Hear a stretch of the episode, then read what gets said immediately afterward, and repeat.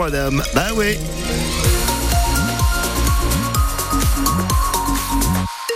Et on se pose une question aussi, une question essentielle. Est-ce qu'il va faire beau aujourd'hui Eh ben non, pas ce matin. C'est du gris ce matin. Quelques averses vont tomber ici et là en matinée. Elles vont cesser en début d'après-midi. Le ciel restera quand même relativement lourd, restera bâché en fin de journée avec des températures de 13 degrés. On fera le point sur la météo dans votre commune sur le Facebook de France Bleu Touraine. Évidemment, vous nous laissez vos relevés de température. On vous attend. C'est euh, le 7h Info avec Annabelle Wanek. Annabelle, un drame hier après-midi en plein centre-ville de Tours. Une femme d'une trentaine d'années est morte après être tombée de la tour Charlemagne, rue des Halles, une chute de 48 mètres de haut. Dépêchés sur place, les pompiers n'ont pas pu la réanimer. Ça s'est passé lors d'une visite guidée. La victime se serait elle-même jetée du haut de cette tour, selon les premiers éléments. Mais une enquête a bien sûr été ouverte. Des témoins ont été entendus. Une autopsie va aussi être réalisée. C'est à lire sur notre site francebleu.fr slash Touraine. Une autre enquête est en cours à Tours après la mort d'un homme de 84 ans avant-hier dans une salle d'escalade qui appartient à l'université. Ce membre du club alpin français Touraine est décédé après avoir chuté d'un mur d'escalade. En Russie, les proches d'Alexei Navalny n'ont toujours pas pu voir le corps de l'opposant russe décédé avant-hier dans sa prison de l'Arctique. Ils accusent les autorités de tueurs cherchant à couvrir leurs traces. Le Kremlin, de son côté, garde le silence alors que des centaines de Russes ont à nouveau participé à des rassemblements hier en hommage à l'ennemi numéro un du président russe, Vladimir Poutine. Jusqu'ici, Chemillé sur Dème n'avait qu'un seul commerce. C'est pas beaucoup, mais c'est des âges ça, hein, vous allez me dire. Eh bien, bientôt, ce petit village situé tout au nord de l'Indre-et-Loire ne devrait plus en avoir du tout. L'épicerie est mise en vente un an et demi seulement après son ouverture. Elle faisait pourtant épicerie donc, mais aussi dépôt de pain, réception de colis et même bar. Là-bas, la gérante et les quelques habitants rencontrés se disent déçus. Reportage de Lucie Loconi. Dans l'épicerie bar, des étals de conserve. Juste en dessous, des habitants se restaurent ou prennent un verre entre copains. La santé du commerce, en espérant que ça redémarre. Yann est un habitué du commerce. L'idée qu'il puisse fermer la triste un peu. Je fais mes petites courses ici, ça permet de rencontrer du monde. Les plus vieux du village qui croisent les un peu moins vieux. Puis c'est super. C'était le seul commerce du village. Moi j'ai acheté ici il y a, il y a trois ans. Avec l'idée quand même qu'il y avait ce commerce qui était là pour étayer un peu le, le village. Quoi. Et là du coup, bon, on va se retrouver avec un village un peu dortoir. Quoi. Mais l'inflation est passée par là. Les clients se sont fait rares.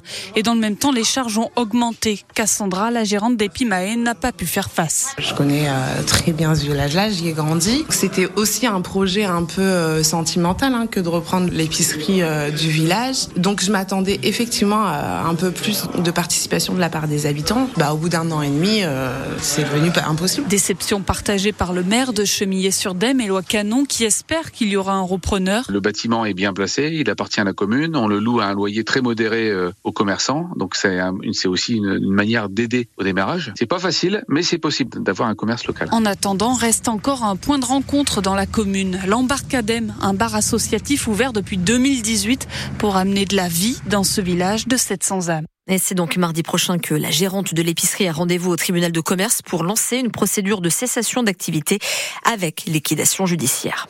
Quel avenir pour l'espace loisir jeune du quartier du Beffroi à Tours? Une structure jusqu'ici gérée par la mairie, mais dont la municipalité va céder la gestion à l'association Courteline. L'une des conséquences, c'est que les cinq animateurs actuels en poste depuis des années vont devoir plier bagages d'ici juin pour aller travailler dans d'autres services de la ville. Et ça, ça inquiète beaucoup les habitants. Une dizaine d'entre eux se sont mobilisés hier après-midi devant l'espace loisirs jeunes. Comme Selnia, ces quatre garçons fréquentent le lieu. Un lien de confiance s'est noué avec les animateurs. Alors, mettre des inconnus dans le quartier pour elle, ce n'est pas une bonne idée. Comme j'ai appris qu'il va être fermé, peut-être même changer d'animateur, bah, ça m'a un peu déçu. Parce qu'on est habitué aux animateurs, donc euh, c'est une question de confiance. C'est pas qu'un centre loisir, on donne nos enfants aux animateurs et on part et on revient les récupérer. C'est plus que ça.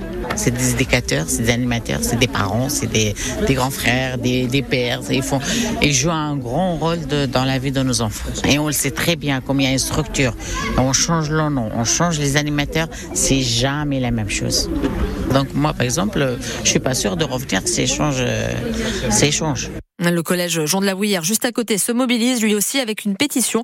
Celle-ci a déjà recueilli près de 700 signatures. Ne lui parlez pas d'inflation ou de baisse du pouvoir d'achat, car la Française des Jeux, ça la concerne pas. Non, la preuve avec ses résultats 2023, d'excellents résultats avec un chiffre d'affaires de 2621 millions d'euros, une hausse de 6,5% sur un an. Malgré la crise donc, les Français continuent de jouer Agnès Soubiran.